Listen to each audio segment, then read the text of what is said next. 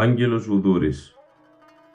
1891-1951 Ο άνθρωπος που έζησε και κατέγραψε την ψαλτική παράδοση της Μεγάλης του Χριστού Εκκλησίας καθότι εκτός από καθηγητής θεολόγος στο επάγγελμα εχρημάτισε και ως πρώτος δομέστικος την εποχή που πρωτοψάλτης της Μεγάλης του Χριστού Εκκλησίας ήταν ο μεγαλοπρεπής Ιάκωβος ο Ναυπλιώτης Διαβάζουμε τα συγγράμματα και τα απομνημονεύματα του Αγγέλου Βουδούρη με σκοπό να ωφεληθούμε και να μάθουμε εκ των έσω για την εκκλησιαστική μουσική παράδοση της Μεγάλης του Χριστού Εκκλησίας και όχι μόνο.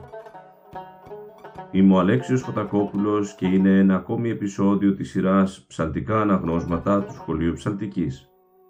Καλή σας ακρόαση. Είναι τα podcast του Σχολείου Ψαλτικής.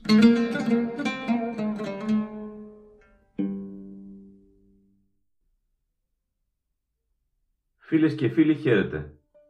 Είμαστε και πάλι μαζί για να συνεχίσουμε την ανάγνωση του βιβλίου του Αγγέλου Βουδούρη με τίτλο «Μουσικοκριτικά».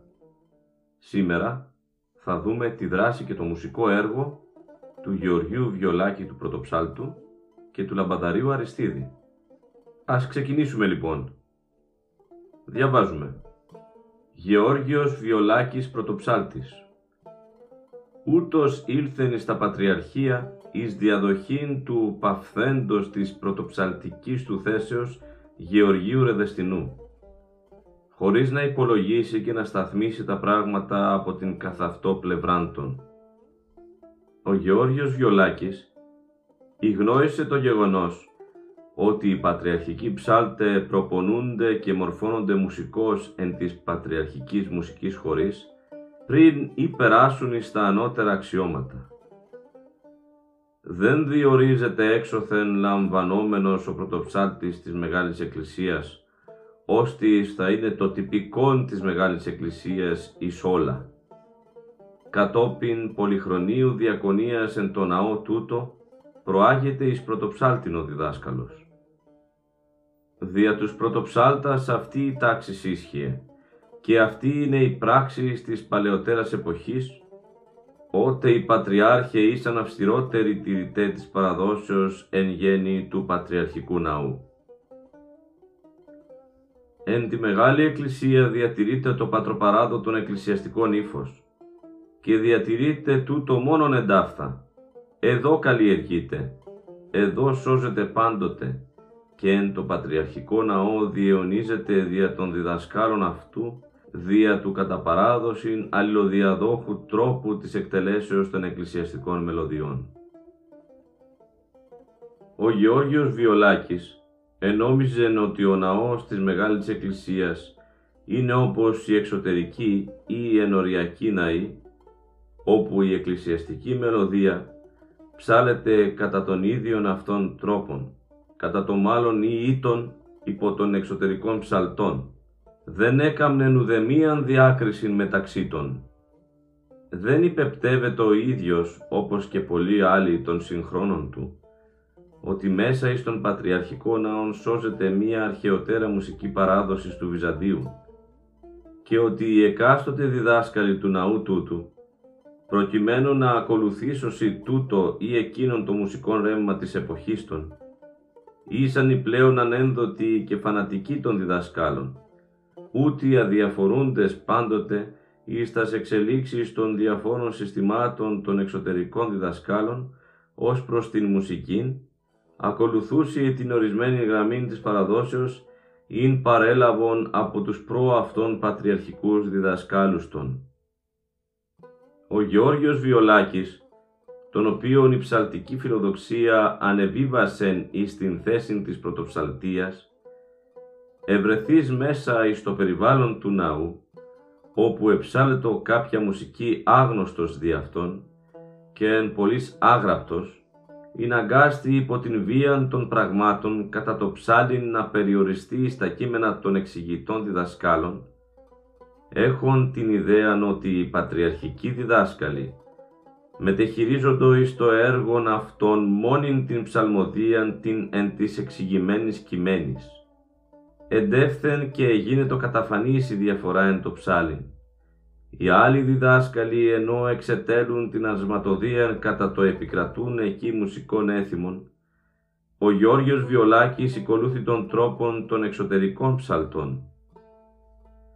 Ή το πλέον φανερός ο ανταγωνισμός και η πάλι μεταξύ του πατροπαραδότου και αρχαίου μέλους και του εξωτερικού ύφους. Από την εποχή της εισόδου εις των πατριαρχικών ναών του Γεωργίου Βιολάκη, ανοίγεται πλέον ο δρόμος εις την εισαγωγή του τρόπου του ψάλιν την εκκλησιαστική νασματοδία κατά τους εξωτερικούς μουσικούς διδασκάλους. Παρά τα δυσκολία στα οποία συναντάει στο έργο του, ο Βιολάκης προσπαθεί όπως όπως να συγκρατηθεί στην θέση του, να επικρατήσει των δυσκολιών. Οι προστάτες και οι υποστηρικτές αυτού τον δίδουν δύναμη εις τούτο. Ο Βιολάκης δεν μπόρεσε να προσανατολιστεί στην μουσική τάξη του Πατριαρχικού Ναού. Εν τούτης κατόρθωσε να παρατείνει την πρωτοψαλτίαν του επί μίαν τριακονταετίαν και τούτο χωρίς να γεμίζει το πρωτοψαλτικόν στασίδιον. Επέτυχεν τούτο διότι από το 1888 είχεν στο πλευρόν του τον Ιάκωβο Ναυπλιώτην, από δευτέρου δομεστίκου προαχθέντα εις την θέση του πρώτου πατριαρχικού δομεστίκου. Όστις και χρησίμευε δια τον πρωτοψαλτεύοντα ως το επισημότερον στήριγμα κατά τας μακράς και μεγάλας εκκλησιαστικά στερετάς και ακολουθίας. Ο δομέστικος συνεπλήρωνε και αναπλήρωνε πάντοτε εις το έργο του τον Γεώργιο Βιολάκη. Η επέμβαση σ' αυτή του δομεστίκου η συχνή εις το έργο εκείνου έσωζε πάντοτε την κατάσταση.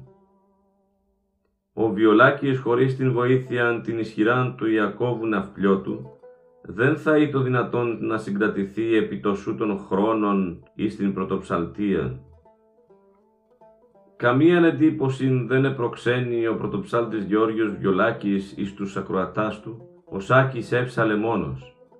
Η εκτέλεσή του ήταν ξηρά και απλή, διότι ο διδάσκαλος εν το ψάλιν τας μελωδίας του κειμένου παρέλειπεν εντελώς την καταπιών παράσταση αυτής. Οικολούθη τα κείμενα, χωρίς να εφαρμόζει εξαγνία στην ανάλυση των κειμένων. Πράγμα το οποίο συνήθιζον να κάνουν οι πατριαρχικοί εν γέννη μουσικοί διδάσκαλοι, όπως τούτο συνέβαινε με τον δομέστικον Ιάκωβον.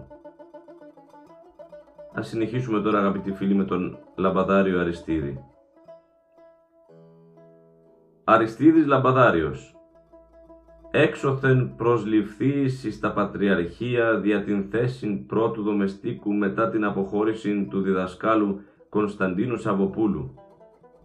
Με φωνή νομαλήν αλλά λαριγκώδη, με φωνητικών όργανων της εκτάσεως του Γεωργίου Βιολάκη.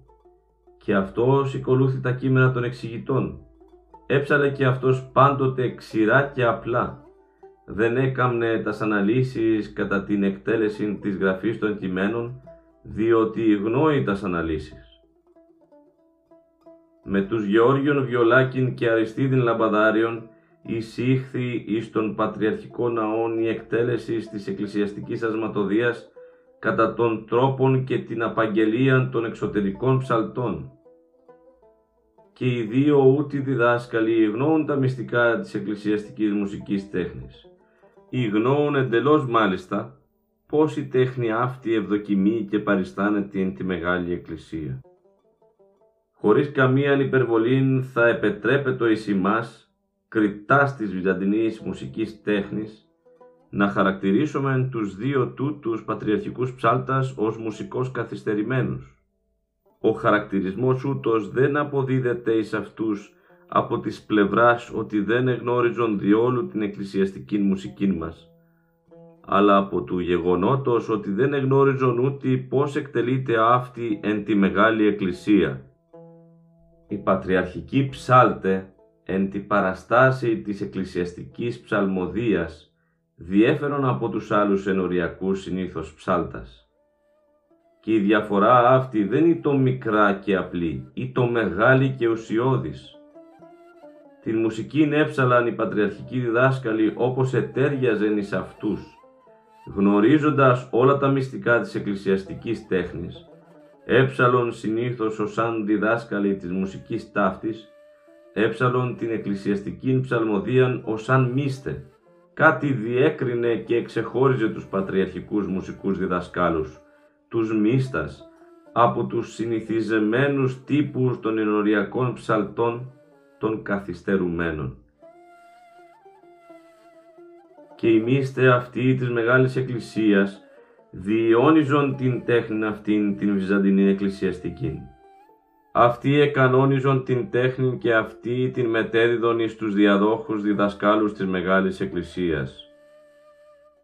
Αυτοί είχαν την δύναμη και την υποχρέωση να εκλέγουν τα αρμόδια πρόσωπα, τα οποία θα ήσαν οι τηρητέ και συγχρόνως οι συνεχιστέ της μουσικής παραδόσεως του Βυζαντίου.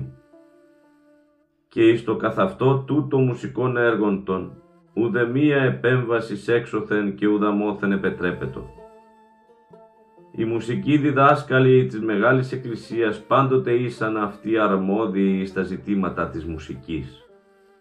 Οι Πατριάρχε, οι Άγιοι Αρχιερείς, οι άλλοι εξωτερικοί μουσικοί διδάσκαλοι απέδιδον τον πρέποντα εις εκείνους σεβασμών.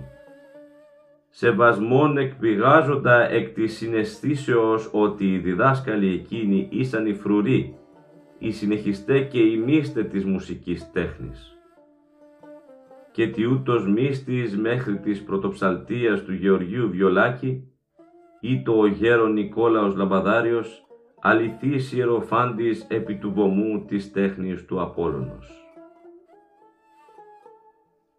Σε αυτό το σημείο αγαπητοί φίλοι φτάσαμε και σήμερα στο τέλος αυτού του επεισοδίου. Μέχρι την επόμενη φορά να είστε όλοι καλά. Χαίρετε. Είναι τα podcast του Σχολείου Ψαλτικής.